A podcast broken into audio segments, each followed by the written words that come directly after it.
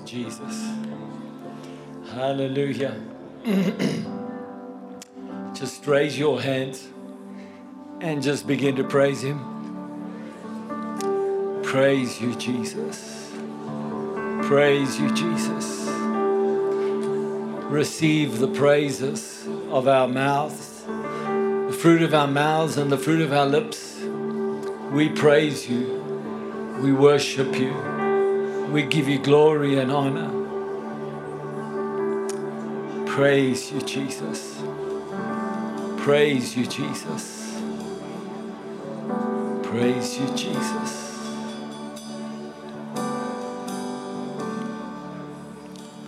Hallelujah.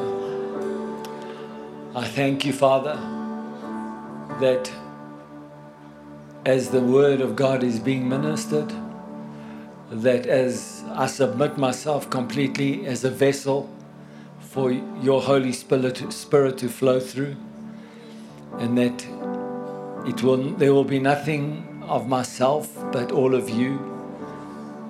And I pray, Father, that your word and your Holy Spirit that is already present here to make your love known to us and to receive our praises. That the Holy Spirit will minister life to us and change us and bring us closer and nearer to you. Thank you, Lord, that every ear is ready to hear, every heart is ready to receive, every mind is quieted so that the Word of God can penetrate into the spirit and the soul of every person, Father. We thank you, Lord, in Jesus' name. Hallelujah. I thank you that you anoint every person, anoint them to hear what they must hear, anoint them to hear what they must hear. In Jesus' name. Do you agree with that? Say amen. amen. You may be seated. Hallelujah.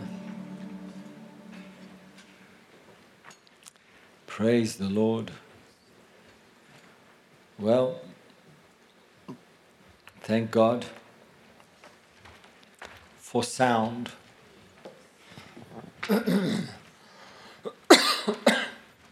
Praise the Lord. Glory, glory, glory.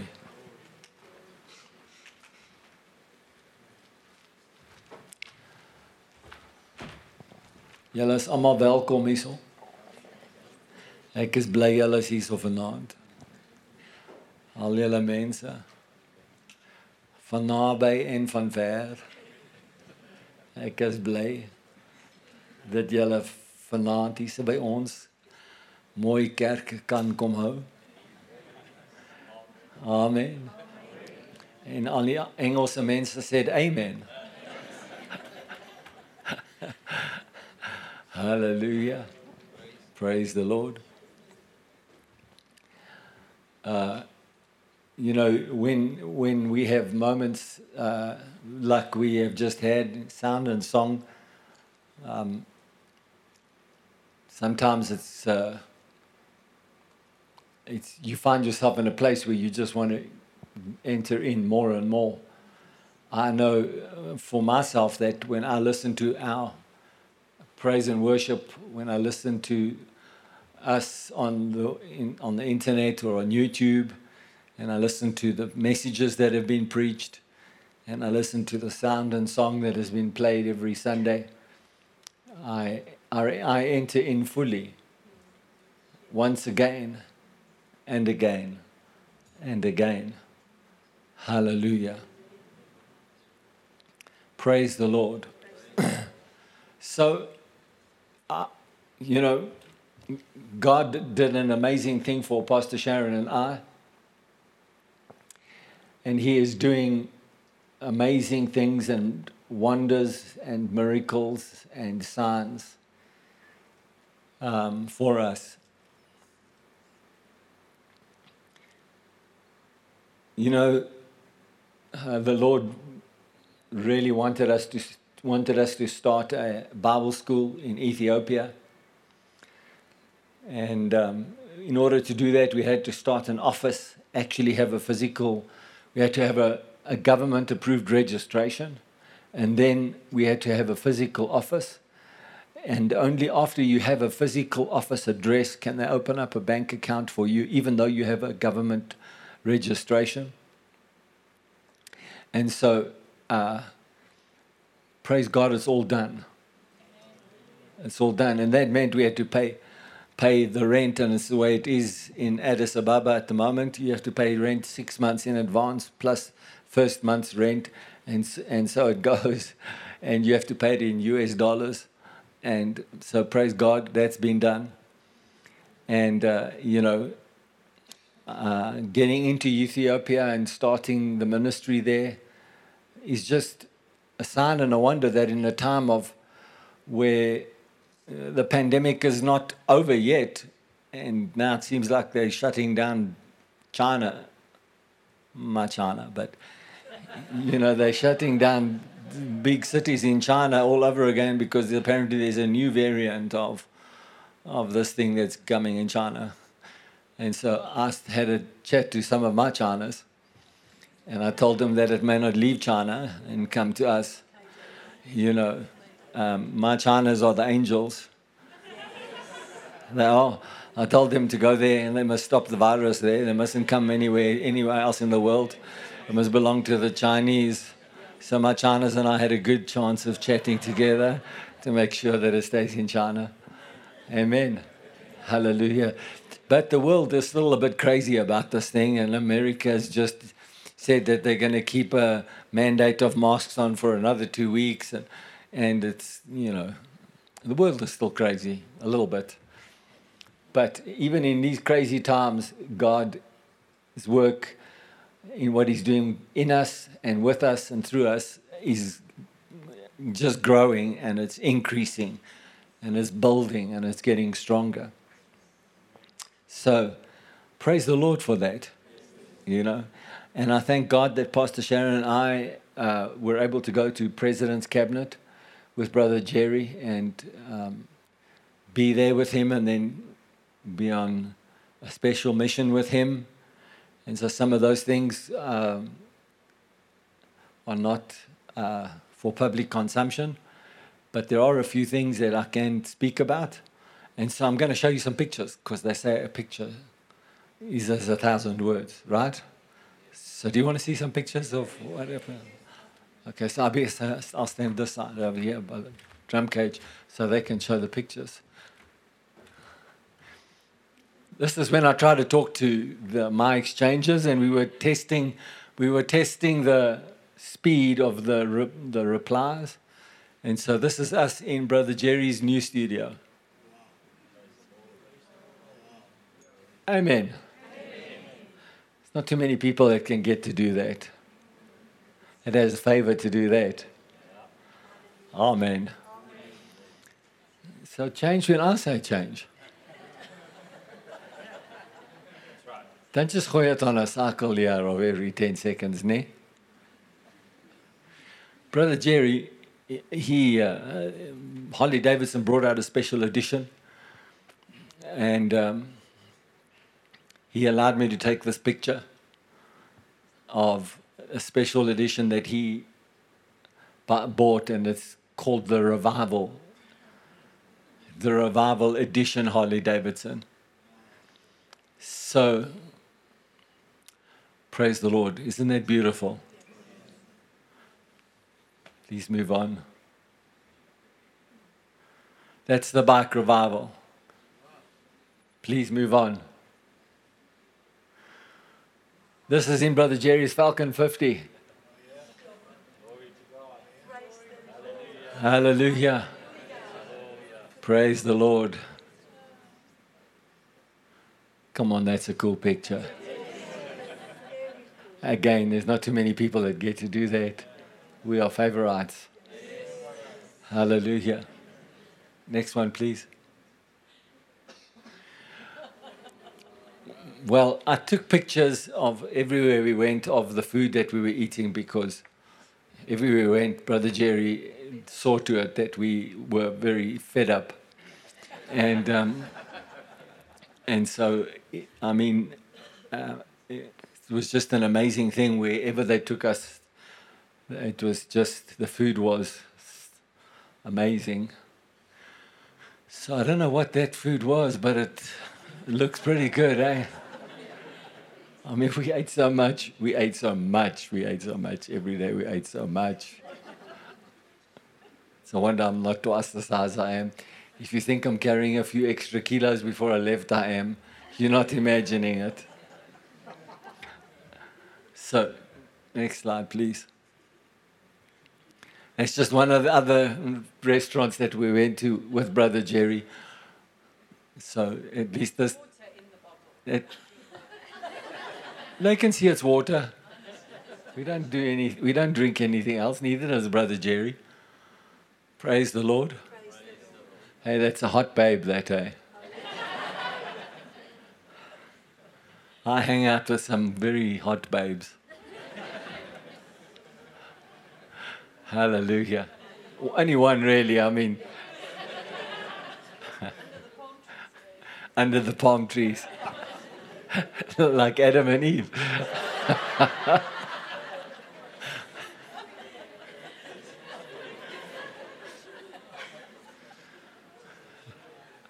Next one, please.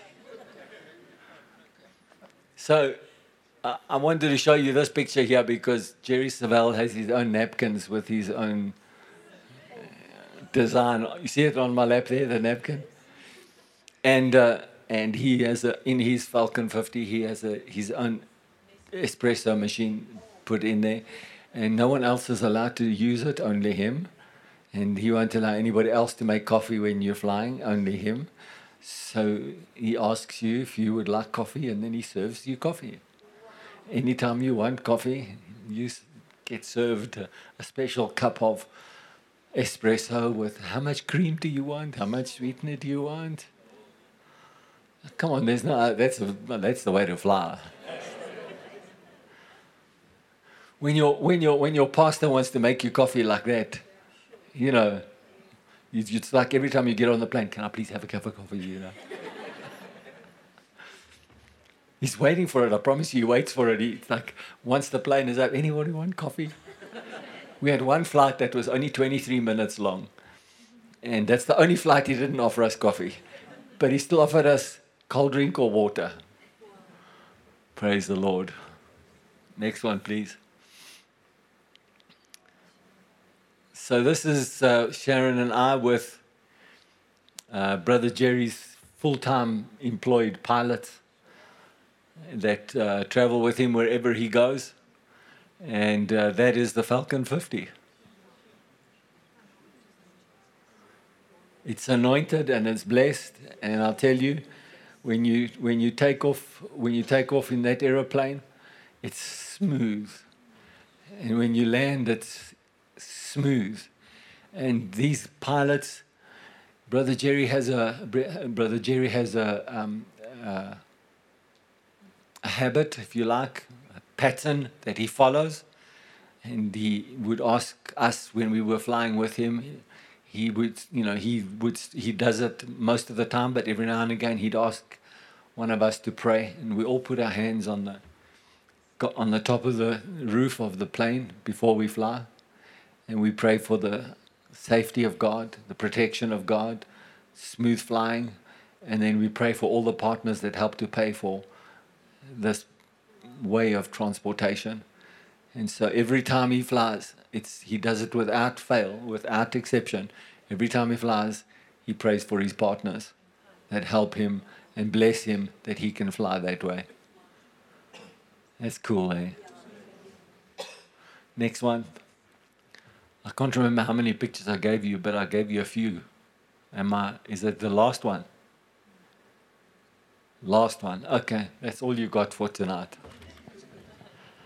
Hallelujah. Praise the Lord.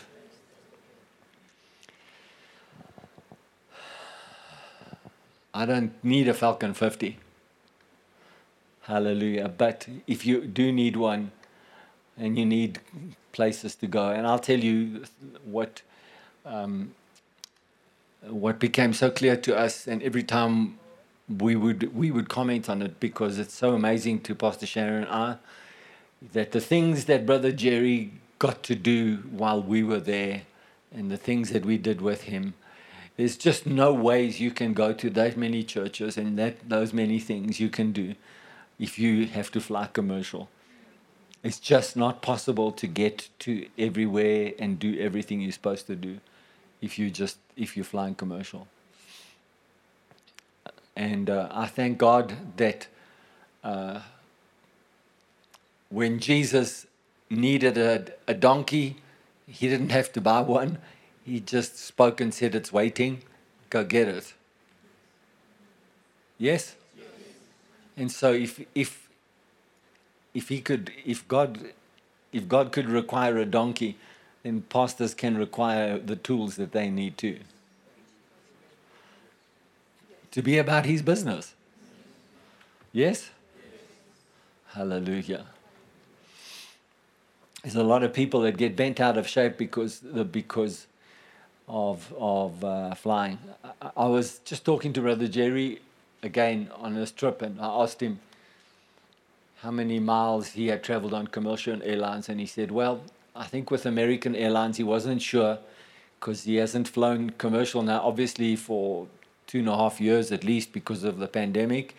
And when he has ministered internally around in America, he's gone there with his own plane but he said, I think with American Airlines, I've done three and a half million miles. And I think with Delta Airlines, he's done over two million miles. Um, so that's excluding all of the miles that he's traveled already with all of the 10 aeroplanes he's owned before.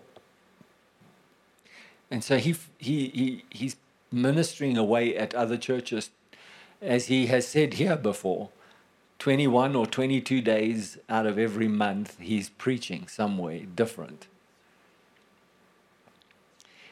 You know what commitment it takes to the call of God?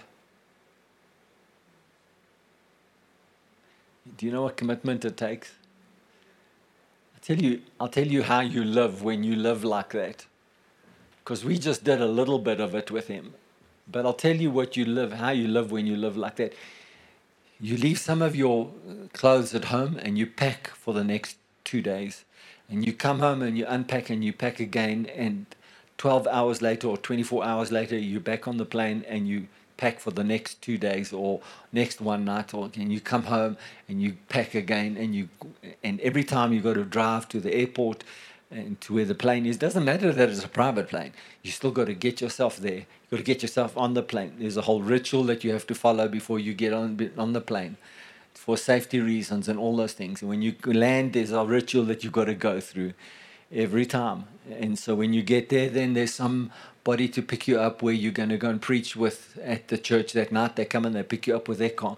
And many times it's someone you hardly, you might not have seen that person before. You don't know them uh, sometimes there's new pastors that maybe um, he's only met once and the Lord told him to go and minister at their church.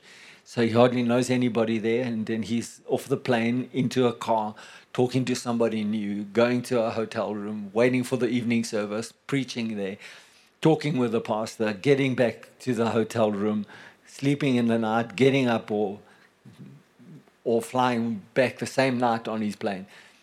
I don't know if you understand that you've been doing that for 50 years. You get tired, even me telling you that.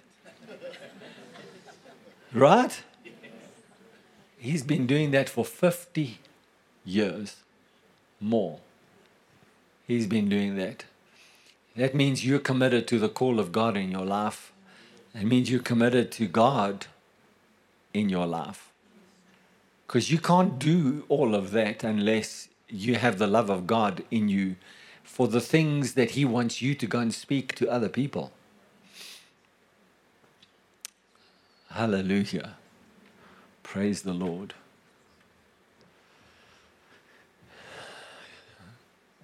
And uh, we were privileged, and privileged, or you know, we are always privileged when He chooses to share stories with us of of his life and his ministry and the beginning of his of his ministry. And when you realize that in the beginning of his ministry, the first two years of his ministry, you know, he was with Brother Copeland. Those years they weren't, they were not known. Nobody knew who they were. And so you, we forget when you see the aeroplanes like this, you forget that when he was ministering with Brother Copeland, they would get in a car and they would go three weeks on the road. And then they would be back for a couple of days, be with their families. Then they would go for another three weeks. And they would drive everywhere. And every day, Jerry Savelle, who was Kenneth Copeland Ministries, would you've heard the, you've heard him tell the story. He would take out all of the cassette stuff, all of the sound system, everything, and, and Brother Copeland would say, "Turn me on, Jerry."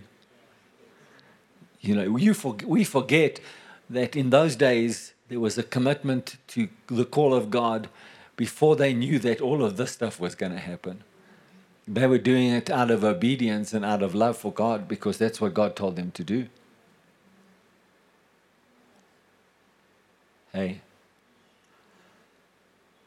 So I'm, you know, I'm grateful and I'm thankful to God that that He's He's given us relationship and He's given us, He's blessed us and honored us with a, a heritage that we have.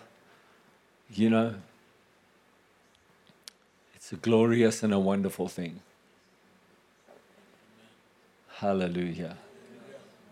It's a glorious and a wonderful thing. And so, I want to, it's in my heart to just say this to you that we had conversations about the early years of his, of his, of his walk with God. So you remember how he started his ministry. And I'm going to be teaching, I'm going to be teaching certainly the My Exchanges, but uh, I'm going to do it in front of a camera so that other people can get to hear it. But I have previously taught on the, bo- on the book, The Footsteps uh, in the Footsteps of a Prophet. Um, and we have a little workbook that goes with it and all that. Um, but Brother Jerry was speaking to us again this time while we were with him, and he said, in the three months that he stopped his business, so he closed his, his paint and body shop, and he three months later he would go into the ministry with Kenneth Copeland.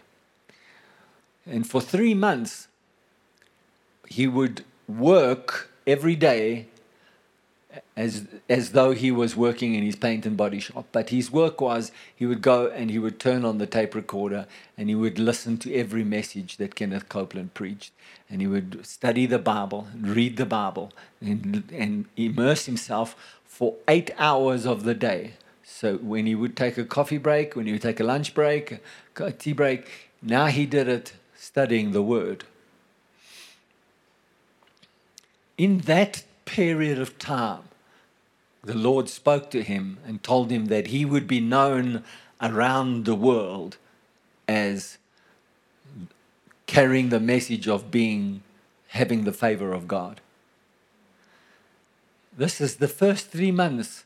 He said, I couldn't tell anybody what God told me in my study as I was working and, and and being before Him. I couldn't tell anybody because nobody would believe that I'd heard from God three months into my walk with God that I'm now committing my life to God. God told me I would be known around the world as the man carrying a message of the favor of God. 50 years later, 50 years later, he is known as what? In favor of God. A man who has God's favor. And let me tell you, hanging around Him, is, we experience favor. I'll tell you, we watched the favor of God, and I can't tell you these examples because, uh, you know, they were in circumstances that Brother Jerry hasn't given us the, the release to be able to share them. But we watched the favor of God in action, where there was a certain a situation that was happening in front of us, and it was nothing like he expected that he would find. Nothing. In five minutes, two phone calls happened, and he didn't make one of them. Two phone calls happened in five minutes, and everything that he had expected came into being. Five minutes. We watched it happen. It's extraordinary. And so, the Lord just spoke to him all those years ago, and, and we live in increase by association. And when I start ministering to the my exchanges, I encourage you, all of you, to get the messages that I'm going to be ministering on the, on the, in the footsteps of a prophet, because, because we, you need to you need to tap into and push push for the favor of God. It's it's our legacy, our right. God divinely connected us with Jerry Savelle. There wasn't, it wasn't just he liked me and I liked him, and so then, you know, I got to run his ministry in Africa and all of that. God brought us together in a supernatural, divine way, and it's because he wanted favor to be continued as a legacy. Faith, favor, healing, miracles, all of these things that are in our lineage of faiths. From Smith Wigglesworth, John G. Lake, all of the things that, that God has placed in our legacy. Oral Roberts, Kenneth Hagin, Kenneth Copeland, Jerry Savelle, all of these things are our portion. The grace that is upon them is a grace that we have access to. Do you want to walk away from that? Or do you want to walk towards that? I know for myself, I want more of that. Hallelujah. It's no coincidence that Pastor Sharon and I have experienced the, the supernatural abundance and favor of God on this trip to America as we had never experienced it before. Never. I can't even begin to tell you how, how God favored us, blessed us, how we experienced for ourselves the blessing and the favor of God. Increase by association. It's a real thing. It's a real thing if you hang around if you hang around people that are political or you hang around people that have gotten something negative to say all the time if you hang around people that are are not talking god if you don't hang around anybody you just stay with your own thoughts and your own Be- you're going to become your own self-centered person but you can choose to hang around people that speak the word, speak faith, that speak favor, that speak the blessing of God. And then you get that. Amen. Amen. Hallelujah. So, uh, if you read in, in 2 Kings chapter 4, so you know the story, and I I going to just make uh, uh, one or two points out of this story, but but uh, and you're going to be uh, you're not going to expect what I'm going to say, but First King, Second Kings chapter four, verse one says, "A certain woman of the wives of the sons of the prophets cried out to Elijah, saying." Your servant, my husband, is dead, and you know that your servant feared the Lord, and the creditor is coming to take my two sons to be his slaves. You got the picture? Big debt, two sons, slavery until the debt is paid. Got it? So, so the rest of the story is that uh, Elisha said to her, What shall I do for you? Tell me, what do you have in the house? And, and she said, Your maidservant has nothing in the house but a jar of oil. then he said, Go borrow vessels from everywhere, from all your neighbors, empty vessels. Do not gather just a few. And you know the rest of the story. You can read the rest of the story. He said, You start pouring and you keep pouring until all the vessels are full. And when all the vessels are full of oil, you go and sell the oil and pay your creditors. There's, there's, so the miracle is the miracle of multiplication. The miracle is the miracle of obedience. That God can take a little jar of oil and, and make so much out of it instantaneously that she could pay, she could make a whole business out of a very little and actually pay off all her debts. You got it? I want to show you what the key factor of this is a certain woman of the wives of the sons of the prophets. Who was Elisha? Senior prophet. Elisha was the senior prophet in Israel. He received a double portion of the anointing of Elijah who was the senior prophet in Israel. You got it? Senior prophet. So this woman comes to him. She doesn't just come to him as a woman coming to a prophet. She is a woman who is the wife of a prophet who died. Most likely a prophet who, say, who served Elisha at some point because she says, Your servant, my husband, is and you know that your servant feared the Lord. So this prophet served Elisha. Now, let me just show you that what happened is that the favor and the blessing of God that was on Elisha's life was now past the grave, it passed life into the grave. It, even when a prophet had died that had served the living prophet, she was able to make a pull on the anointing and the blessing and the favor of God, where increase came by association beyond the grave because your servant feared the Lord and your ser- you know how your servant feared the Lord. That means they had a relationship. Hallelujah. Remember, this was still the time of Jezebel. This was still the time of the prophets of Baal. This was still the time of, of, of uh, well, Jezebel had not yet actually been confronted and killed yet.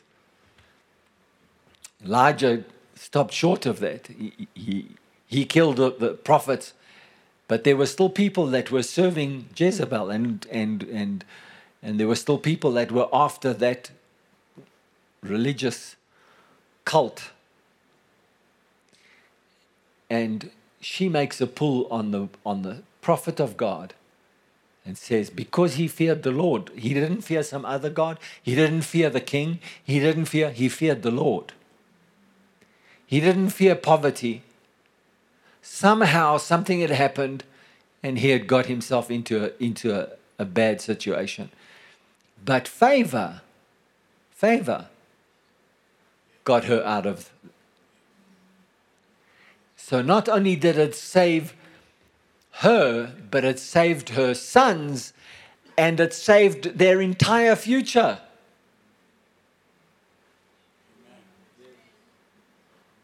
Hey, tomorrow afternoon, tomorrow morning we're going to have a morning, wonderful morning. We're going to we're going to have a interview with, with Andy and Penny and uh, my dad's cousin, so therefore my uncle. I always used to call him Uncle Andy, and he used to say, "Stop calling me Uncle Andy." You know, we're too old for that. So, but praise the Lord. Uh, uh, we're going to have a good time tomorrow. But tomorrow evening, Brother Joe and Brother Jerry are going to minister to us. And I'm preparing you in this message tonight that there is, a, there is something that you can get tomorrow. You should be receiving it already because we went away for 20 days. We spent all of our time, all of our time with Brother Jerry.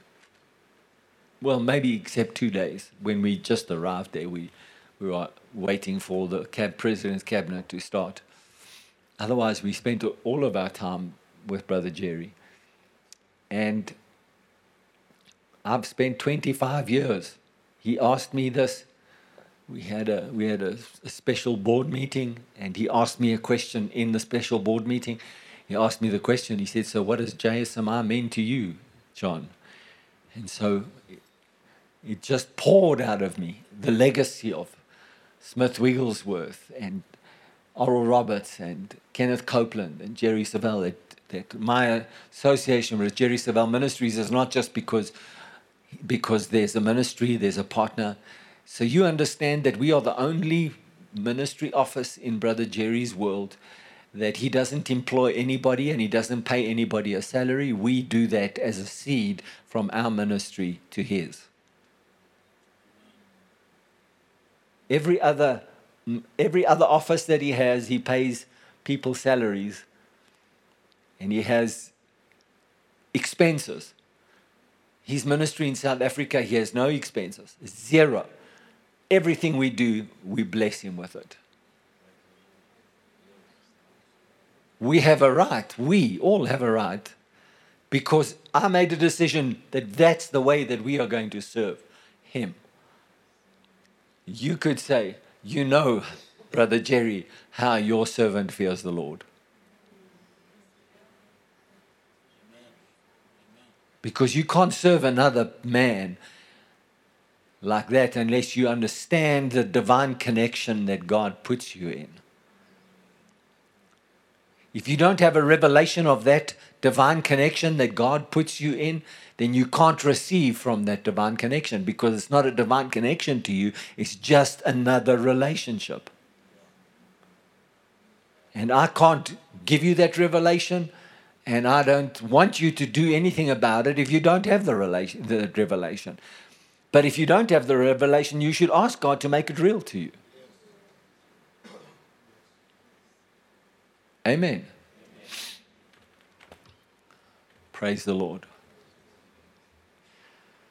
So I want to let you know, and, and it's, it's, it's, uh, it's in my heart that I, I believe that God is increasing and multiplying our resources as a ministry and he is accelerating everything. It's, it's the word of God. You're going to hear it from Brother Jerry tomorrow night. And, and uh, I heard it a couple of times when I was with him.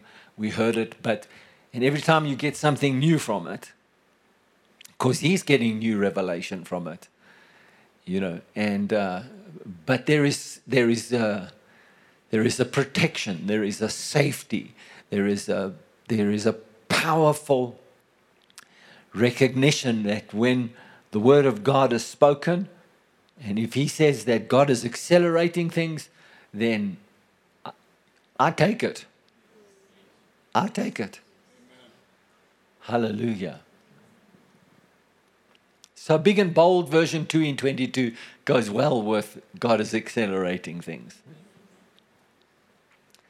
Hallelujah. Praise the Lord.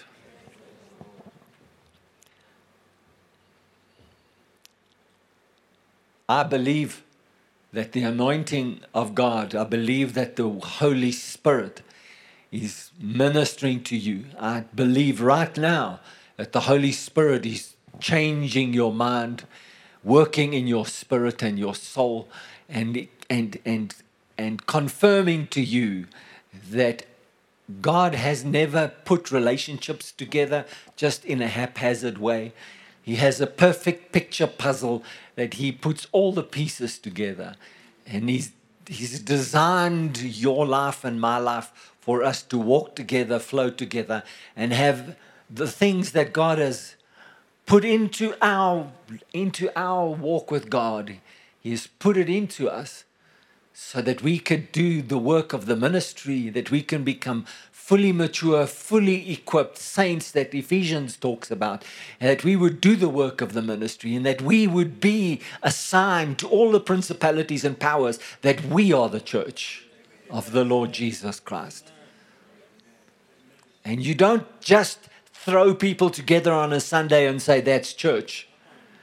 No, the church is made up of a, of a, of a, of divine connections that God has puzzles together in communities, in cities, in different places. He's put things together not just because He's got a plan.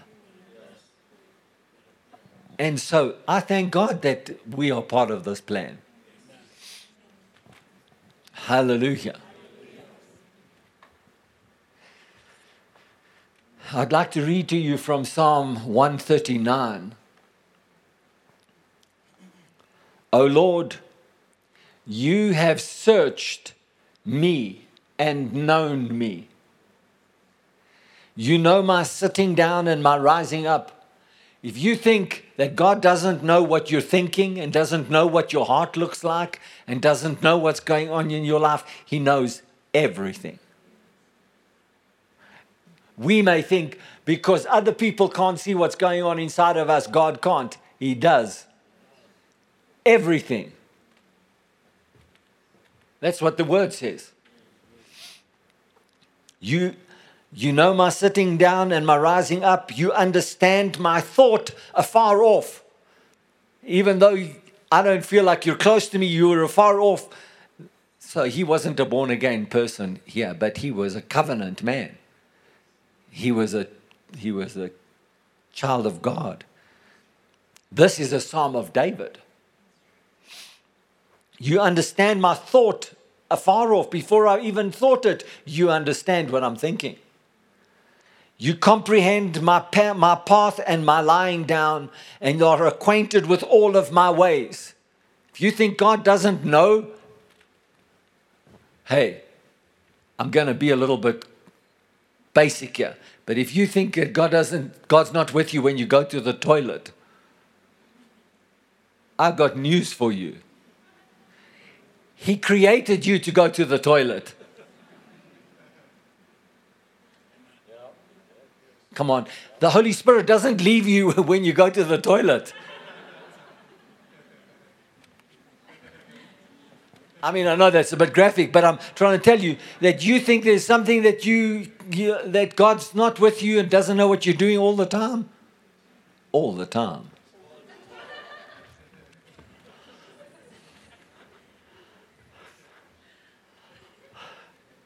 Don't have too much fun with that this week. Eh?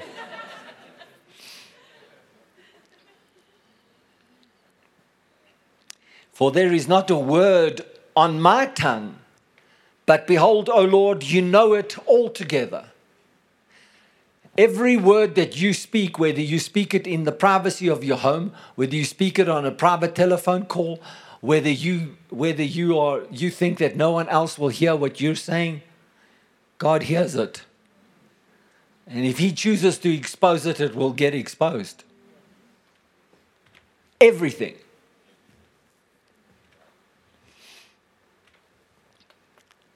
You have hedged me before, behind, and before. You laid your hand upon me. Such knowledge is too wonderful for me. It is high. I cannot uh, attain it. Where can I go from your spirit? Or where can I flee from your presence? If I ascend into heaven, you are there. If I make my bed in hell, behold, you are there. Notice, not if I go to hell, if I make my bed in hell. In other words, if I make my bed in a hellish situation, you are there. If I take the wings of the morning and, I, and dwell in the uttermost parts of the sea, even there your hand shall lead me, and your right hand shall hold me. If I say, Surely the darkness shall fall on me, even the night shall be light about me. Indeed, the darkness shall not hide from you, but the night shines as the day, and the darkness and the light are both alike to you. For you formed my inward parts. He knows you because He formed you. There is nothing about you that is a surprise to Him. You formed my inward parts. You covered me in my mother's womb. I will praise you, for I am fearfully and wonderfully made. If you have any doubts about who you are, you are fearfully and wonderfully made by God. And He didn't fearfully and wonderfully make you so that you could just choose your own plan for life. He's made you fearfully and wonderfully so that you could fulfill His call for your life.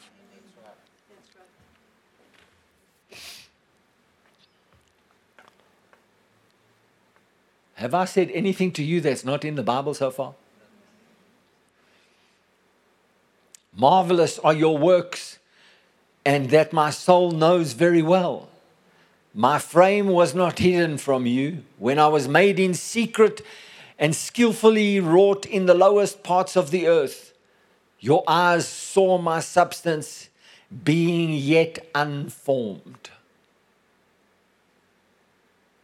Do you understand what he's saying? That even before you were made material matter, he knew you. He knew you before you became substance.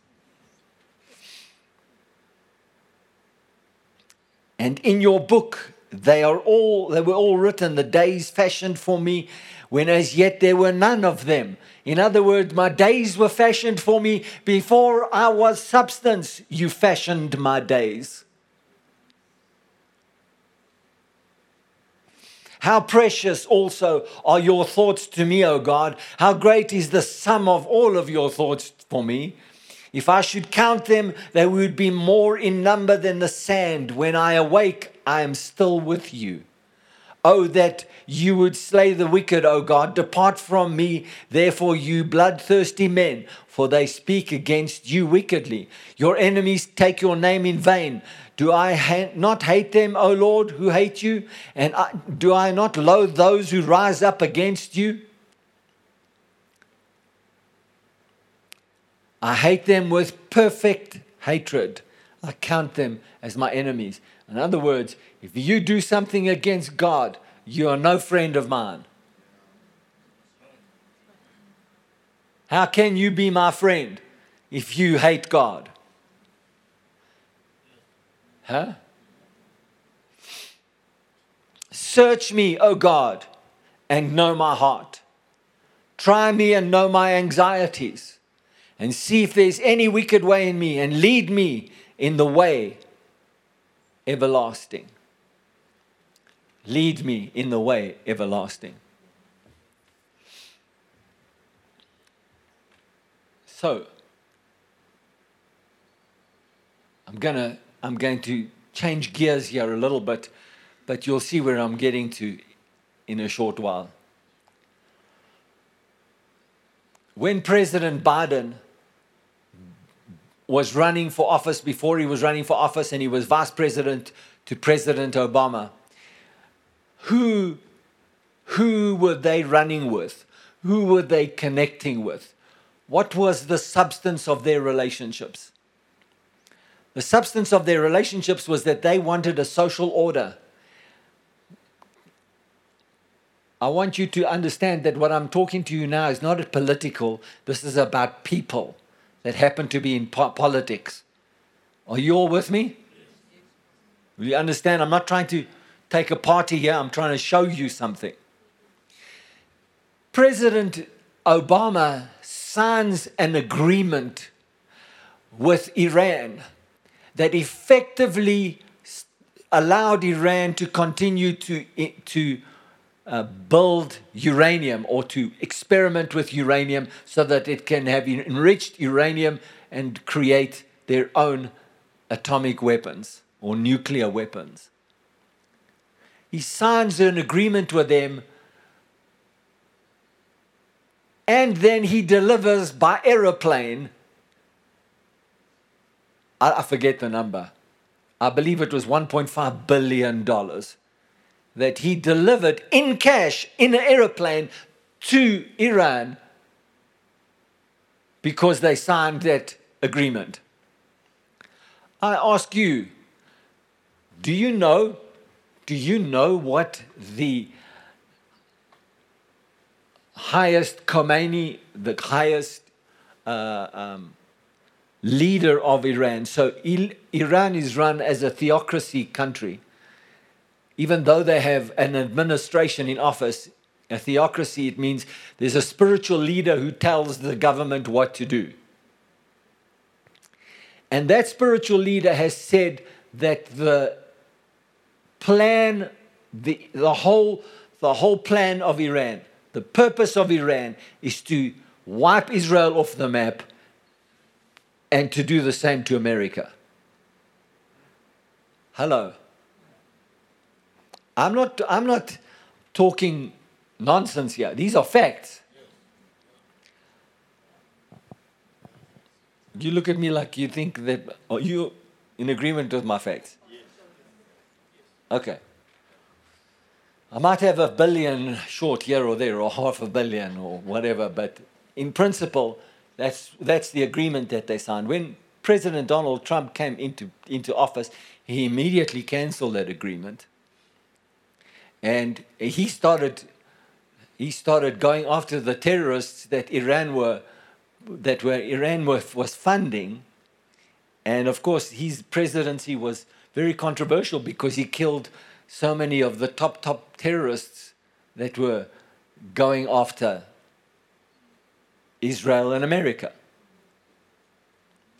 And then he has a son in law who's a Jew, and he tasks him to sign and to work on an alliance with Israel from America with America that ended up with a thing called the Abraham Accord. And for the very first time, Israel signs a, an alliance against Iran with Saudi Arabia and other one or two other Arab countries. Kuwait, I think, was one of them, but were, that was the essence of the Abraham Accord.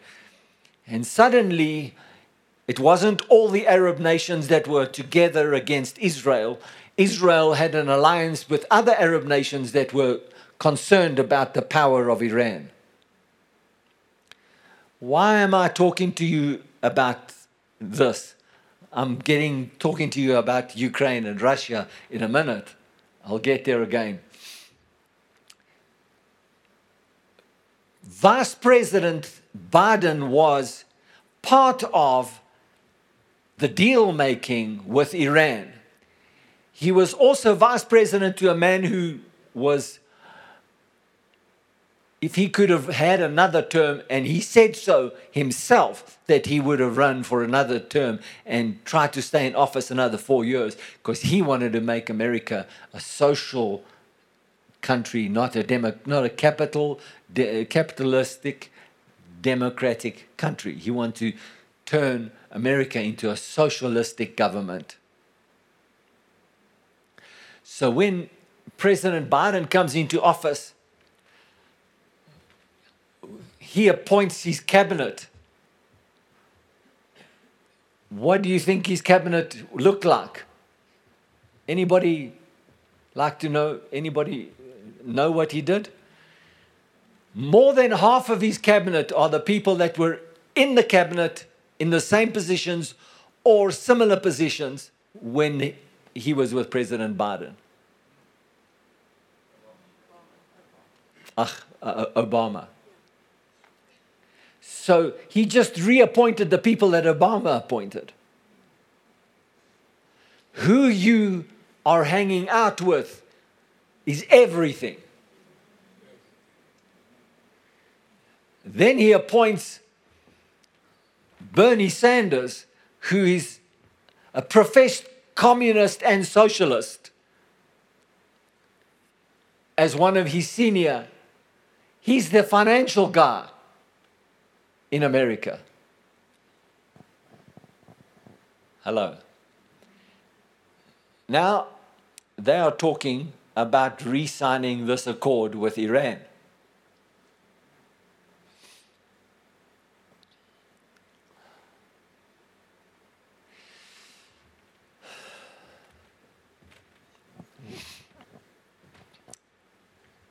things look very bleak for America right now.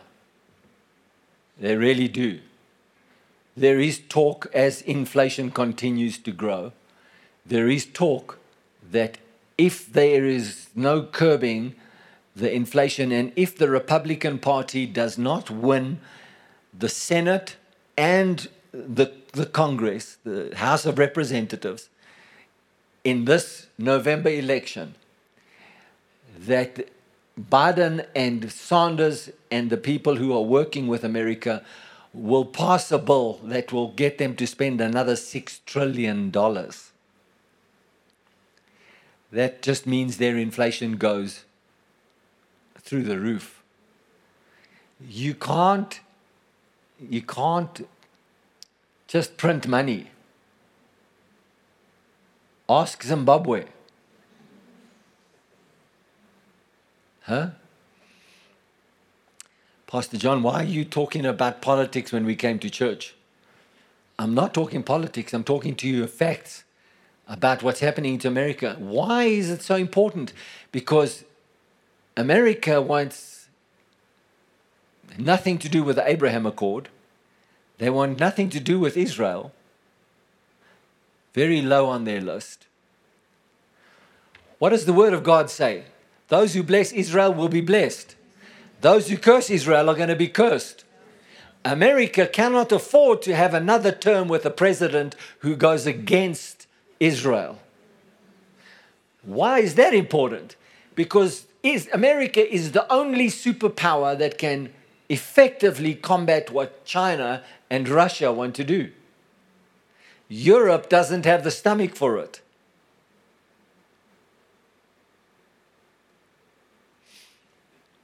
I'm asking you this question Do you think that Biden and all of Obama and all of those things that are happening, do you think that's just men's mental thoughts that they're thinking? Or do you think that the Bible is true that our fight is not against flesh and blood, but against principalities and powers and rulers of darkness? Come on, where's the fight in this world happening? Is it against men, flesh and blood, or is it against principalities and powers? So then, what's happening on the global stage is not just something that a few men getting together in a corner and they say, let's make this, this, let's do this, let's allow so many immigrants across the border. And so they want to help secure Ukraine's sovereign democracy, but in America they're opening the borders that half of, half of Mexico can come across into America. Why? Why? You think this is just men's ideas? If we see, you won't switch on CNN or Fox or ABC network or CWS or whatever all the networks are in America, you won't switch on the television and they say, We just want to inform you of what the devil's done today through President Obama. Or you won't switch on and say, Bernie Sanders really got it from, in the ear from Satan today and he's really, we've got to put him in jail. You're not going to hear that because they only think with their intellect and they think like men think and they talk like men talk and they become puppets of the spirit forces because their desires and their basic instincts are not to listen to God but to do what they will. So the enemy puts thoughts and ideas into their minds and then they follow up on what he puts into their minds. They become hands then they become tools in, in the hands of the enemy. If you don't think the devil is that sneaky, he's so sneaky that the only person that never knew sin then chose to know sin, Adam and Eve, he even managed to get them to sin. The only people besides Jesus that were ever born perfect, he got them to give up their right so if you don't think that the devil's sneaky, and that everything that's happening in your world is just about your thoughts and your desires and your basic instincts of what you think is, is right. And I, I, I go with my gut feel for what I've got to do next. And I think deeply about what I've got to do next. And I plan deeply about what I've got to do next. And, and if you think that actually the devil's got nothing to do with it if you're not putting God into every conversation, every thought pattern, every emotional thing, then you're getting deceived already. So, Pastor John, do I need to be looking around every bush for a devil and a demon? No. But what you got to do is you got to put the word of God as your first priority because then you don't have to look for the devils. God will show you where the devils are and he will show you the, th- the thought patterns of the enemy that come to you. And you, if you, you I, am anxious, I'm anxious. That's not from God. Where does this anxiety come from? Where does this depression come from? Where does this, these words that I want to speak in anger, these words that I want to speak in, in, in, in out of emotional behavior, where do they come from? So you don't have to go and look for a devil. Yes, those are your lusts of your flesh at work. But when the devil sees you responding to the lust of the flesh all the time, he rides that. It attracts him like a beacon. I'll tell you what, when, when I'm speaking the word of God, when I'm, when I'm speaking to Pastor Sharon and I'm following the things that God wants me to do, and we're talking about the ways of God and the things of God, my light is shining and it's the beacon to the to the enemy as well. He sees light speaking forth between us. Come on. If you could see words as shadows or light which is basically what david was saying in psalm 39 then you will see that your thoughts and your words can be shadows as in darkness or they can be light. But in God, He understands you so well, He knows all your thoughts, dark and light.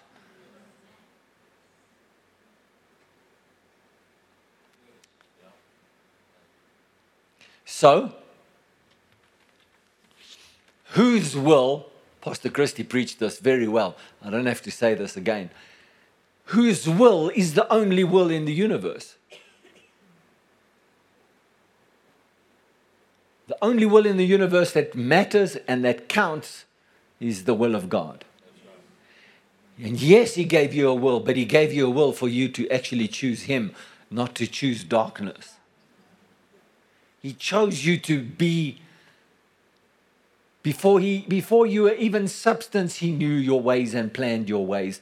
That's what Psalm 30, 139 says. Before you were born. So this should be this should be of great encouragement for to you.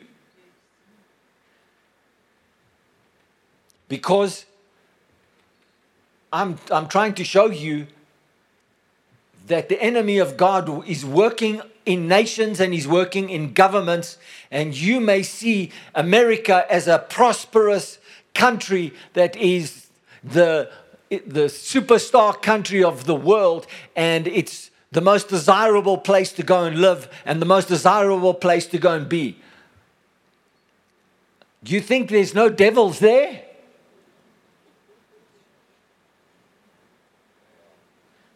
I'll tell you what, if you're out of the will of God in America, you're in more danger than you are in the will of God, living wherever God wants you to be.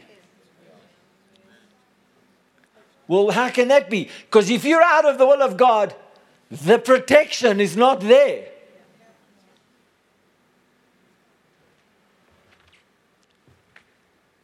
So God has placed you. So I'm going to talk about this for a little bit so that so that you I'm I'm I'm, I'm wanting to show you from the Word of God, and I'm wanting to show you in real life how the enemy of God is, is functioning. Do you know that this is real, real, real in America right now? That they, from, from kindergarten age, from five years old, they are already wanting, they are promoting an education um, prerogative, not an option, an education prerogative that every child must be taught over the age of, I believe it's five or seven years old, something like that. That they have, they must be taught that they are gender neutral and that they can choose what gender they want to become. So far, there are two states in America that have banned that, that I know of. There might be more. I know Florida and Texas have banned that in their schools and they're not allowing that in their schools. And so they've come under tremendous attack because they've made a stand and said, You are not going to teach these this to these kids until they reach a much older age. And so, have you heard of this new thing that's going around critical race theory? That you've got to apologize for being white in America? Do you know that?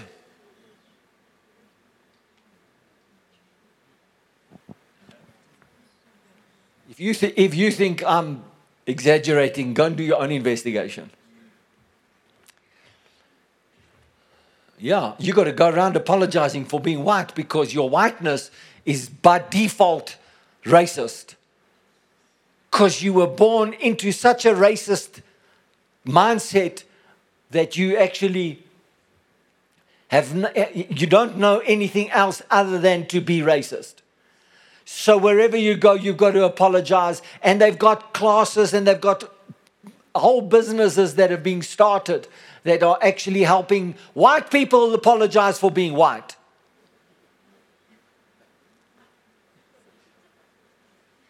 I'm not talking about a few extreme left people in California.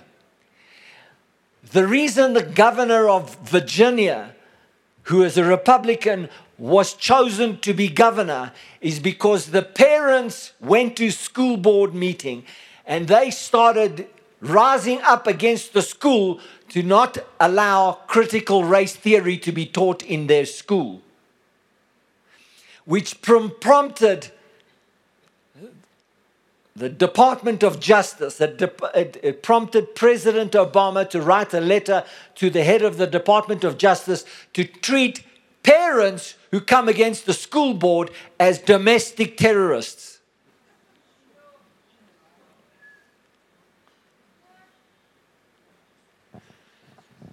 This is what's going on in America right now. Right now. There is a war on in America for the souls, the hearts, and the lives of all the children that are born in America.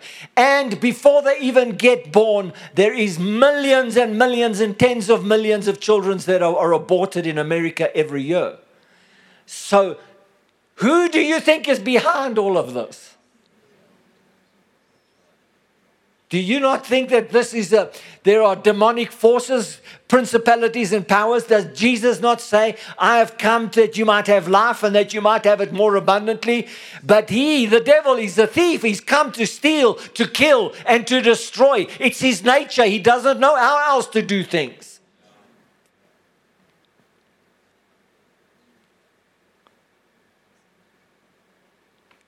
If we don't pray for South Africa, let me tell you, what's happening in America is coming here. So we got to stand against it in prayer. We got to pray for the right leaders of our government to keep standing.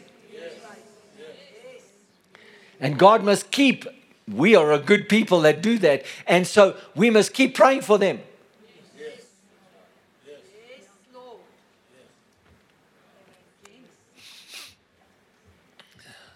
Why am I why am I doing this? Well, if you think that the devil is not coming after your finances, if you think the devil is not coming after your educated mindset and wanting to influence your worldview, then you are already deceived because you give no credit to the devil that anything you are thinking and anything that you are behaving with and any way that you are going about your life has got anything to do with the devil. It's all about you. So, either way, if it's your will and you don't give credit to the devil for influencing your will, then it's all about you and you're still deceived.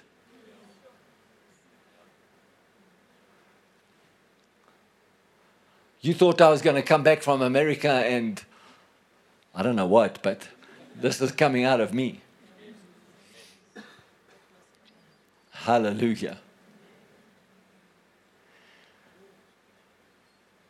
If you think that the enemy of God is just going to leave you alone because you're saved, I'll tell you what, he's, he's ready to steal, kill, and to destroy every human being on the planet. He doesn't want any one of them to stay alive. He's not picking out Christians or non Christians. It is his nature to go after all humans. Come on.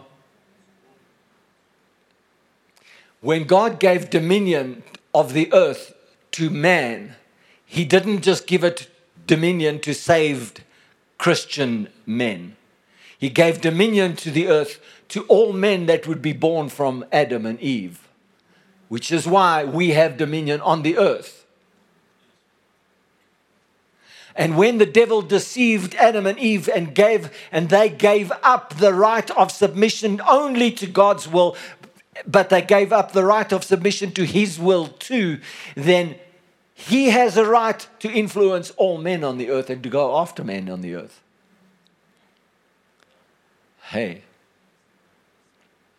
And so, my declaration and my, my teaching to you tonight is we've got to be awake. We cannot be asleep.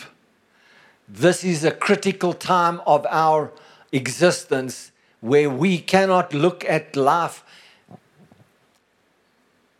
like people that that post things on Instagram and do things and talk about th- their lives and and and they they're crazy.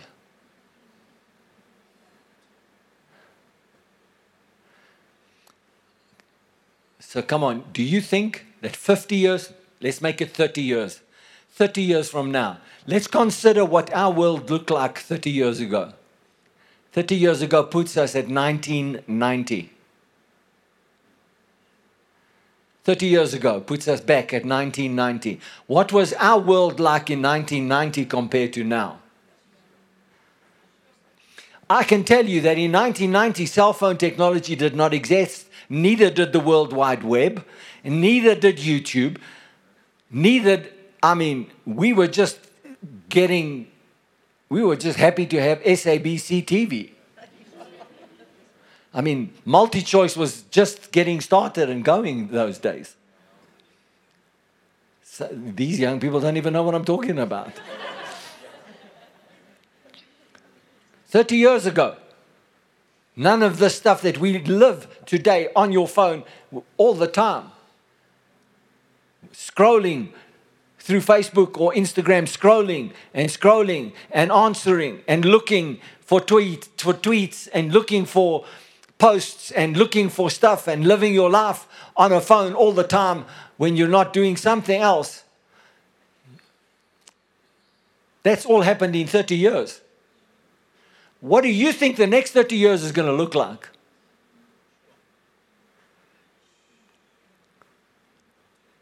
You and I, if God didn't bring the most timely word to our ministry, which was, I will take the children. That's the most significant word that God has brought to this ministry. Because we have a chance with our children. Because if we live for God now, in 30 years' time, the morality that is going to either God's got to come or there's going to be such immorality on the earth that already identity politics is the number one thing that's happening in America. It's not your values, It's your identity. It's who you identify with and what you identify as. It's no longer about your character and about your, mor- your morals. It's about who you run with, who you hanging out with. It's already there. It's been happening in the school system in America for the last 40 years.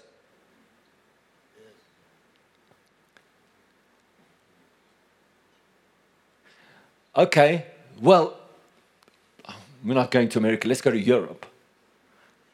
How many, how many, how much Christianity do you think exists in Europe?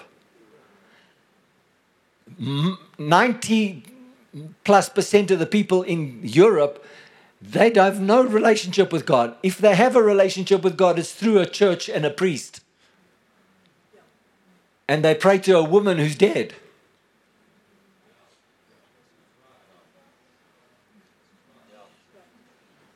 And so we think Europe's got the answers for our children. So you think there's a career that we must pursue for our kids that will give them in 30 years' time the right of life? That you can plan your child's career, you can even plan your life for the next 30 years.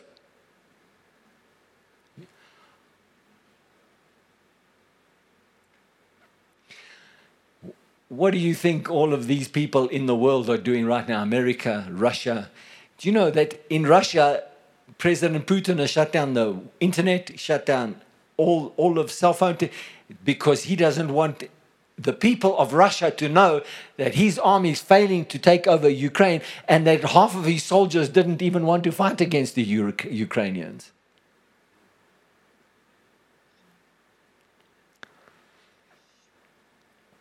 You think China is, is, is going to step back and say, ah, you know what? We've become a superpower strong enough now. We're going to just let the rest of the world go. China is after all of the earth's resources, many of which are in Africa and South America. And they own so much of America's borrowed money that they virtually are the biggest owners, creditor of America. China is. Pastor John, you're giving us a, a modern day global news update. Yes. It's a wake up call. It's a wake up call that if you think that the next 10 years is not going to be absolutely, there's going to be so much chaos on the earth in the next 10 years, then you are not connected spiritually and you're not reading the signs. So you are sleeping spiritually. So, what's my job? I'm bringing you some hand grenades and some uh, bazookas and some big military weapons. I'm bringing to you, and I'm saying, hey, wake up. You got some, some war to engage with here. You got some fighting to do here. Well, how do I fight against depression? Praise Him. I don't feel like it. Praise Him anyway. Well, how are you going to get rid of depression? Praise Him. I think I'll go to the doctor and see if I can get an antidepressant. Praise Him. Well, what happens if I lose my job? Praise Him.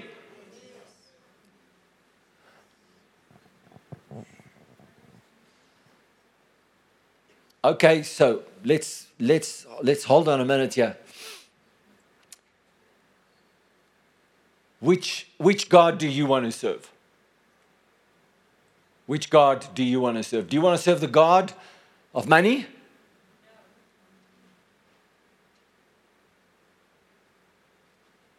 How, how do you know? How do you know if you are not serving the God of money?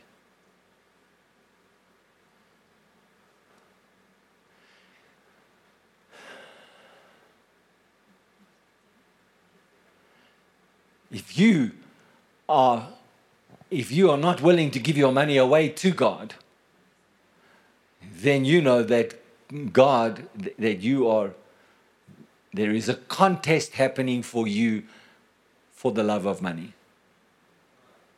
Not the ownership of money, but for the love of money. What about, uh, what about the God of sensual activities? If you don't think that the God that worships the bodies of people are not flooding the lives of every young person around the globe, you think that's just men and women?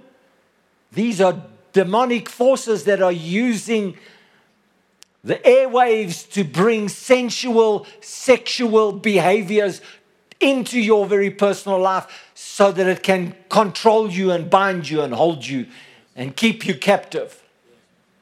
You think that's just humans? Oh well, it's just my own my own desire, my own thought. Where does that come from?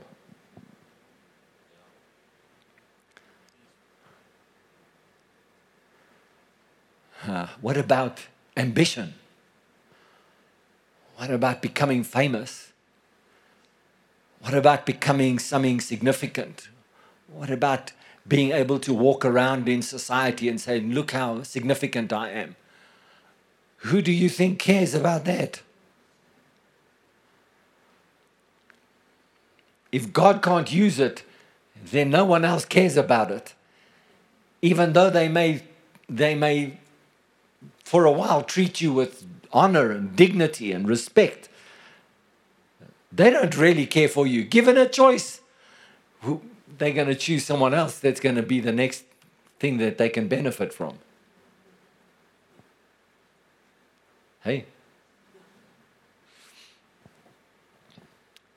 So, we have, we have powerful weapons. We have a weapon that is a helmet. It's a weapon. It's a defensive weapon. It's the helmet of salvation. And it says, I am saved. I belong to Jesus Christ and I will belong to no other. I put on every day my helmet of salvation. And I say, Today I worship you, Lord. I honor you. I give you first place in my life. It's my weapon. It's my salvation. I have on a breastplate that is, of, that is made of righteousness. My breastplate of righteousness that says that even though the enemy wants to accuse me of my behavior, I stand with this shield on, this, this breastplate on that says I am righteous before God. And I have, a, I have a weapon that's called the belt of truth, and I gird my loins with truth. I don't allow other people to tell me how I should live my life. I live my life by the truth of God's word. I Everywhere I go, I have shoes on. And my shoes are peace. And everywhere I go, I preach the gospel of peace. I preach the gospel of Jesus Christ. What does this do for me? It says I put Jesus first place all the time. And then, of course, I've got a big, beautiful shield right in front of me that I clasp firmly, and it's the shield of faith. And every fiery dart that the enemy sends my way, anxiety, any kind of financial issues, any kind of relational issues, anything, I just put that shield of faith and say, My God's got all the truth and all the answers, and I stand behind the shield of faith. Hallelujah. And then I've got a beautiful sword it's, it's the sword of the Word of God, it's the sword of the Spirit that's in my hand. And I can wage warfare with it, and I can slice and dice the enemy and, and bring down every stronghold that he puts in my mind. Because my weapons of my warfare are not carnal, they are not human, they are not fleshly but they are spiritual and they are mighty to the pulling down of strongholds that the enemy is bringing against me through every way and method and mean. He's trying to bring me down and trying to dash my future and take my hope away from me. And I say no to that. Hallelujah.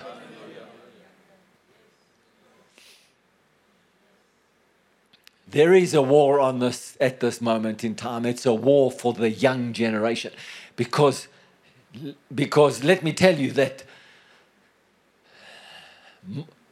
The young generation are no longer looking to anybody for an identity of how they should live their lives if the person is older than 35. If you're 35 years old and you're wanting to influence a 20 year old or a 15 year old, you got zero chance without God. You're too old. At 35, you're too old to influence somebody young.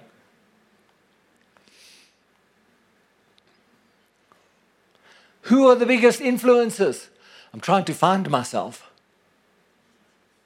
I'm trying to find I'm trying to find out who I am. I'm trying to find out what I'm supposed to be doing with my life because, after all, I'm only 20. So, what do I do with my life?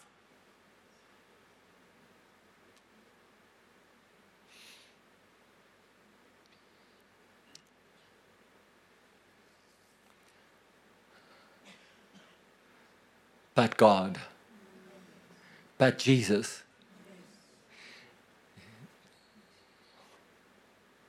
So Jesus says, You know what? I'm going to come. And before you were even substance, I planned your days. And I'm going to come and die for you because there's no one else that can come and die for you. And I'm going to die for you. And I'm going to go and take all of that stuff and I'm going to give you the freedom to live in grace and power and the Holy Spirit. I have a future for you. I've got a plan for you. I've got a hope for you. I planned it before you were even born. I knew your days. I numbered your days. I counted you. I knew your heart. I knew you before you were even formed, before you read, go and meditate on Psalm 139 this whole week. Do it for the whole rest of the month. I tell you, you will begin to just be filled with the purposes of God and begin to understand that actually you and I have got a great future. And the difference that the church needs to make in the future is that if we stand strong for Jesus, the people are going to flock to us for answers. Because we're the only hope of the human race. It's not the government of the United States of America or the European Union. They don't have the answers. If they had the answers, they would have dealt with Putin already. If they had the answers, they would have kept Great Britain in the European Union because they were a big contributor to the success of the European Union. So the European Union, I, watch my words, they're already falling apart. So, Pastor John, do you know all of these things? I've made it my business because there's something inside of me that God has put inside of me, and that is that it's for this time. It's for this time. Because there's a young generation that are growing up, and the world is saying, This is what you got to do with your life. This is how you got to consider your sexual identity. This is how you got to consider your racism or lack of racism. This is what you must think of yourself, and you must find it on YouTube and the next dancer on TikTok and the next whatever it is, and that's where you can find an identity. And then, by the way, if you don't find it there, all your friends at school have got it, and they'll tell you how to find it. And if you can't find it with them, then they're going to become your next role model because the 30 year old doesn't understand you. Because the first thing you do when you're 16, when you wake up in the morning, is reach for your phone and see what is the next trending Twitter sensation. Oh, sorry, no, that's too old already for the 16 year olds. Instagram.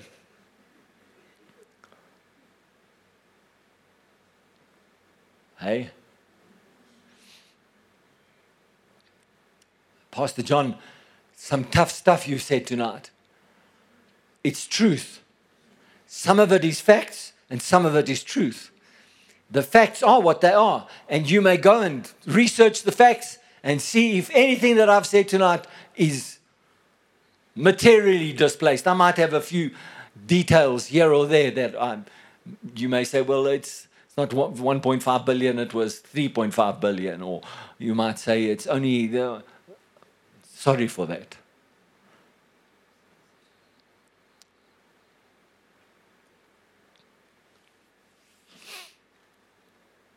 So here's what happened is that when we went to President's Cabinet with Brother Jerry Savelle, he asked Carolyn Savelle to preach in one of the sessions. And she preached, the, her message was the end times. And so she had a big board up there, and I'm gonna, I'm finished now. Really, I am. I'll let you go. But come on, you're enjoying this. You're enjoying this so much, you don't want to go home. We can camp out here tonight. Right? We're in camp meeting. but you know, so Brother Jerry asked her to, she had this board there, and, and this board was tribulation, post tribulation, pre tribulation, the, the great seat of judgment and the judgment throne, and, and all, of the, you know, all of the stuff that everybody talks about the end times. And so we're sitting in the president's cabinet here and we're thinking, I said to Sharon, yo, when I look at this board, I wonder what she's going to say because everybody I've heard talk about all of that stuff has all got it wrong till now. So she gets up and she starts talking about everything that I'm telling you tonight.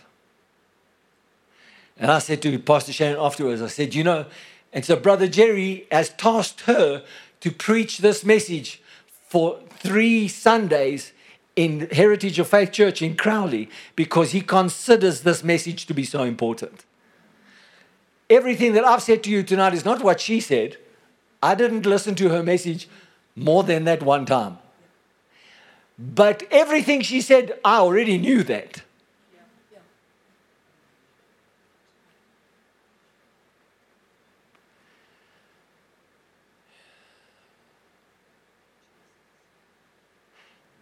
Guess what it did, has done to my faith? It's just, it's just, it's just made my faith soar. Because I know that what God has, I have never shied away, and I never will shy away from dealing with the enemy of God and the things that come against the church. I will never shy away from that. I will meet it head on.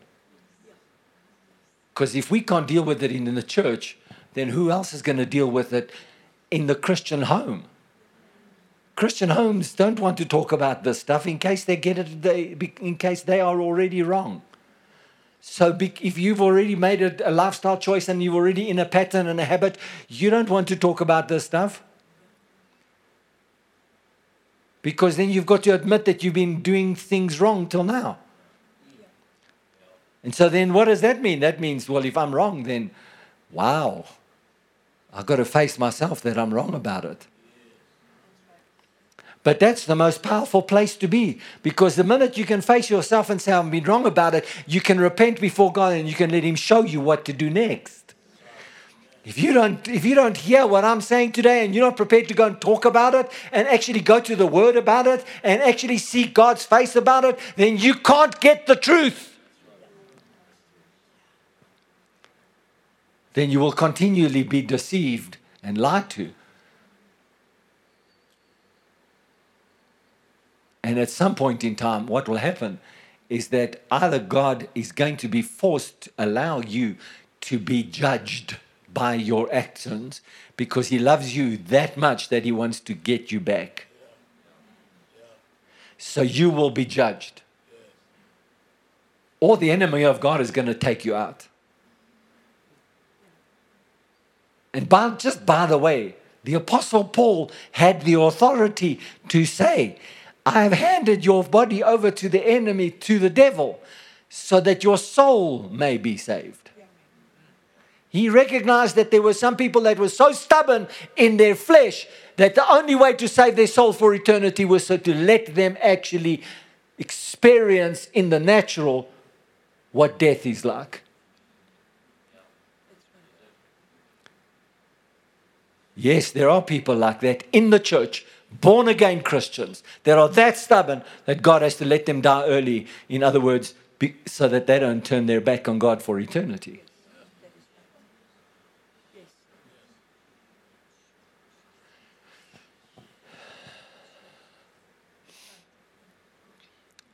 Well, if you're here tonight, I'm glad that you heard this message. Because I want to, I want to tell you that my faith is not in Cyril Ramaphosa. I don't have my faith in him. I pray for him.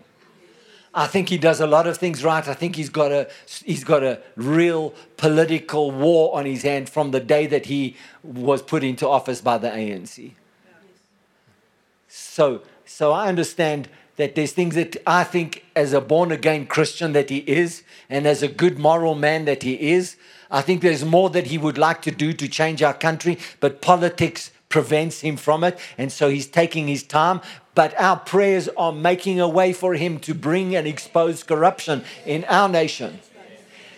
But my faith is not in Cyril Ramaphosa. My faith is in Jesus Christ. I've told you this before. My faith is not in your tithe. My faith is in what I do with my finances to trust God.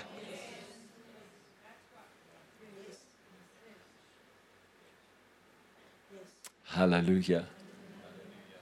I've, my trust for my protection is not in whether I can have got a panic button.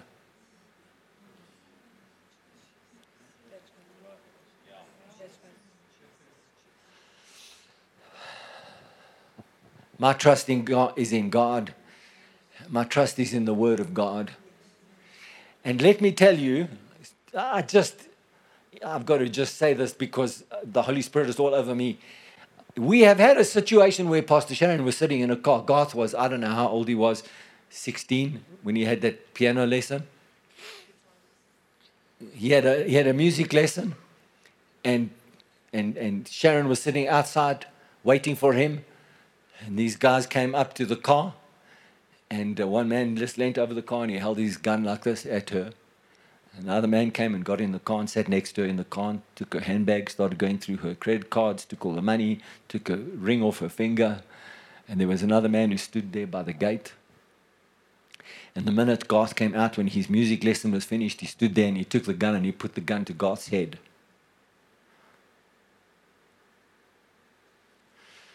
And just like that, they disappeared. They disappeared how many, how many circumstances do you think have an outcome like that? Most of the time, somebody's injured, somebody's dead, or the car's stolen, or the car and the people are stolen. Yes? So, some people, so that happened many, many years ago. Garth was about 16 or thereabouts. So, I'm wanting you to know that if you think that when I say my protection is in God, not in a panic button, it was God who saved Sharon. It wasn't there because there was a policeman nearby. It was God because they didn't know what to do with themselves. They just had to walk away from the car. So Sharon phoned me and she said, John, you this is what happened. I said, babes, the ring's no problem. I phoned the credit card company, put a hold on the, all the credit cards and all the money. They never got anything. They just took her, her, her. Yeah, Sharon was there sitting in the car reading the Bible while she was waiting for God. And so when this thing happened, she was reading the Bible.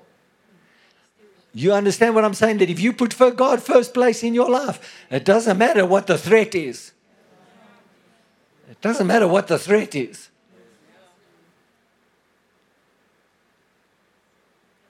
Uh, some people leave South Africa and move to another country because of an event like that. Oh, um, uh, South Africa is going to the dogs. We've got to prepare for a different kind of future. Oh, go for it. See if you're safer in America. Or Europe. Ask those people that were all walking on holiday on the promenade of Nice when a guy rode with his truck all the way through them and just killed hundreds of people with his truck on, uh, in Nice in France. Well, that wasn't me, but it could be. I'm not trying to scare you. I'm trying to make you wake up. Spiritually, you've got to be making choices.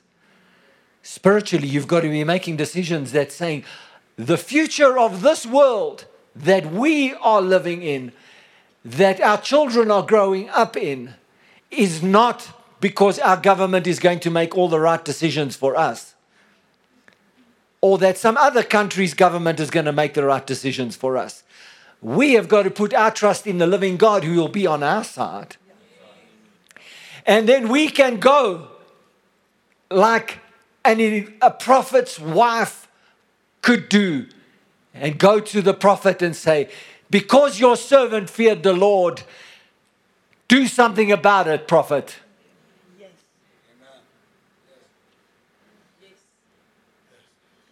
Hallelujah. We have a living God that we can go to. We have a living Holy Spirit that lives within us. We have Jesus Christ is our Savior. And we can go to Him and we can trust Him, we can depend on Him, we can rely on Him.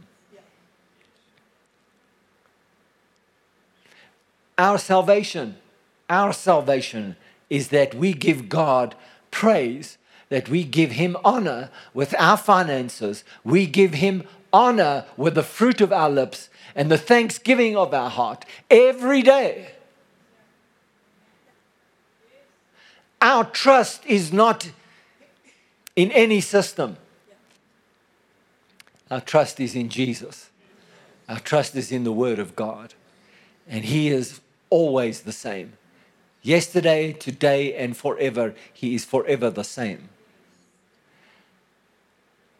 The Bible says that in Him there is no shadow of turning. You cannot find darkness in Him. He is all light.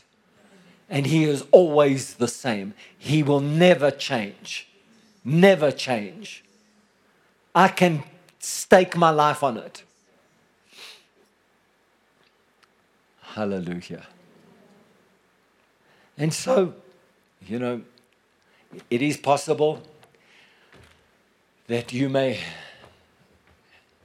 have had experiences. We've had experiences. I just got through telling you about one you know, just because you're a Christian doesn't mean to say the devil's not going to try and come and actually steal your life. And just because you're a Christian, it doesn't mean that the devil is going to leave you alone. But, but like Jerry Savelle says, Kenneth Copeland says, all those men that we are connected to, and many others says, read the back of the book, we win.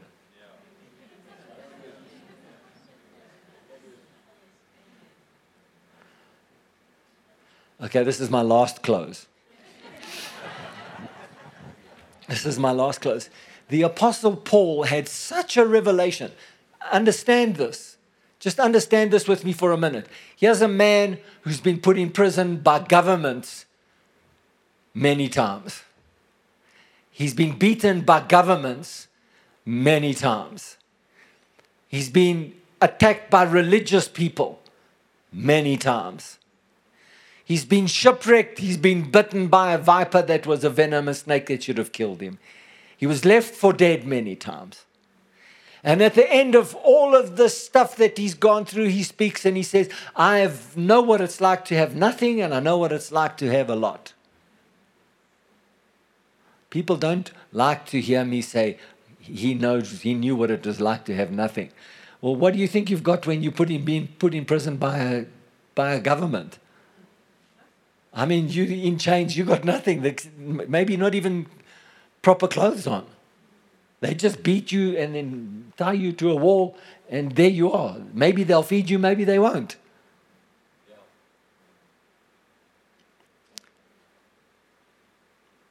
But I'll tell you what, if that happened to you and you went to be with Jesus, you would be welcomed in heaven. Which is why Christ, the Apostle Paul says, For me to live He's Christ. But for me to die is my gain. I don't lose. For me to live is Christ. Why? Because if I live for Christ, I've got everything I ever need. And so, what happens? What does it matter if you suffer some kind of earth shattering something that happens to you because you're a Christian? Don't let the devil lie to you and say to you, you can't trust God anymore. So many Christians have left God because something happened to them and they say, I can't trust God anymore. But they won't look at Him, at themselves. And they won't look at how they've been influenced with the devil, by the devil. They'll blame God. And they say, Why God didn't God? And the Apostle Paul is so understanding of this that this temple of the body, this body that I live in, is so temporary. And, and yet it is, it is my, my vehicle for everything.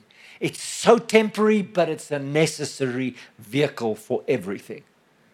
And so why why should I let the devil take the lusts and the desires of this body and this flesh and control my future eternally? Why don't I give this body to him so that he can take my eternity and convert and make it glorious?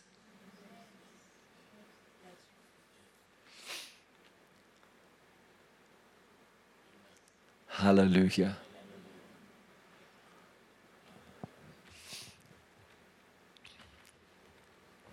I got one more thing to say.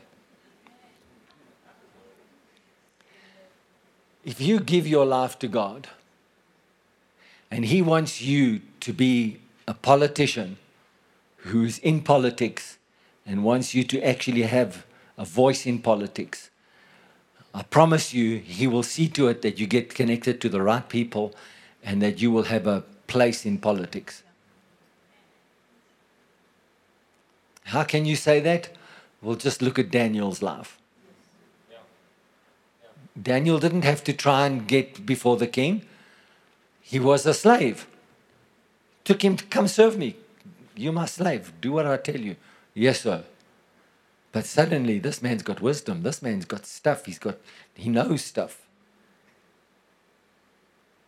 If God wants you to be a, finance, a financier of the gospel of the Lord Jesus Christ, let me tell you something money will be attracted to you.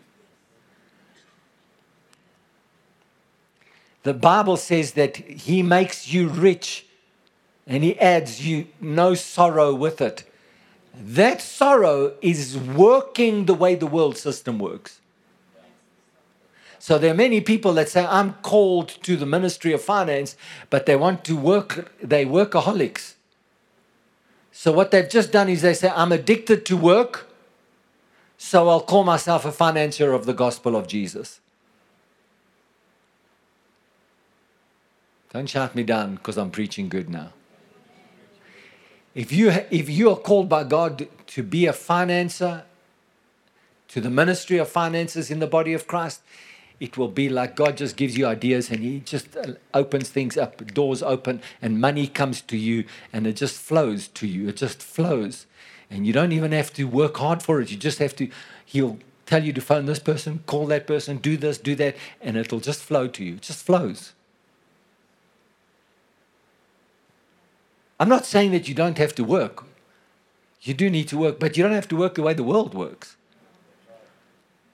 the world says the only way you can be successful is the harder you work, the better you perform. And the better you're going to get in money. That's not what God says. God says, Seek me first. And these things will be added to you.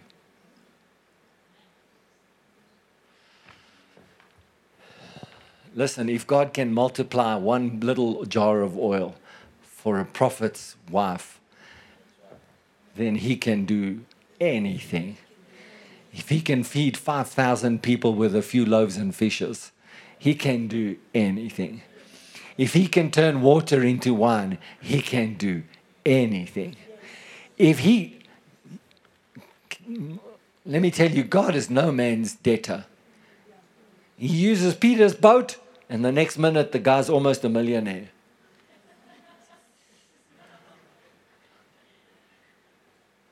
He, his boat was so full of fish that he had to call his partners to come and fill their boats with fish. And then his partner's boat nearly sank. And I'm telling you now, if there was a third partner that had a third boat, their boat would have been filled up too.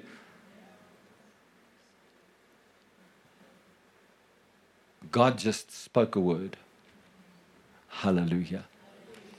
Praise the Lord. Won't you all stand with me, please? Praise the Lord. Praise Jesus. Praise Jesus. Praise Jesus. Hallelujah. Praise you, Lord. Do you understand that the condition of everything I've been talking about today, tonight, this morning, this afternoon, and tonight is about your heart? It's not about what's going on around you, it's about us. It's about what's in your heart. And your heart is going to be filled with light or dark. Fill it with the Word of God, fill it with praise, fill it with His words, fill it with His love be filled with all the things of God. Fill, you, fill yourself with praise. Fill yourself with thanksgiving. And watch how God begins to order things for your life. Hallelujah. Thank you, Father. Thank you, Lord. Thank you, Father. Hallelujah. Won't you put your hand on your heart, please? You know the drill by now. Thank you, Lord, that I'm a son of God. I trust you with my life. I trust you with my future. Because I'm a son of God and I give myself to you, all good things will be mine. In Jesus' name. Hallelujah. Glory to God. Can somebody shout to me at the back there, how long did I preach tonight?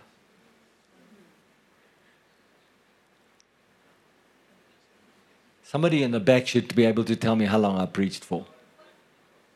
What? One hour 50. Did it.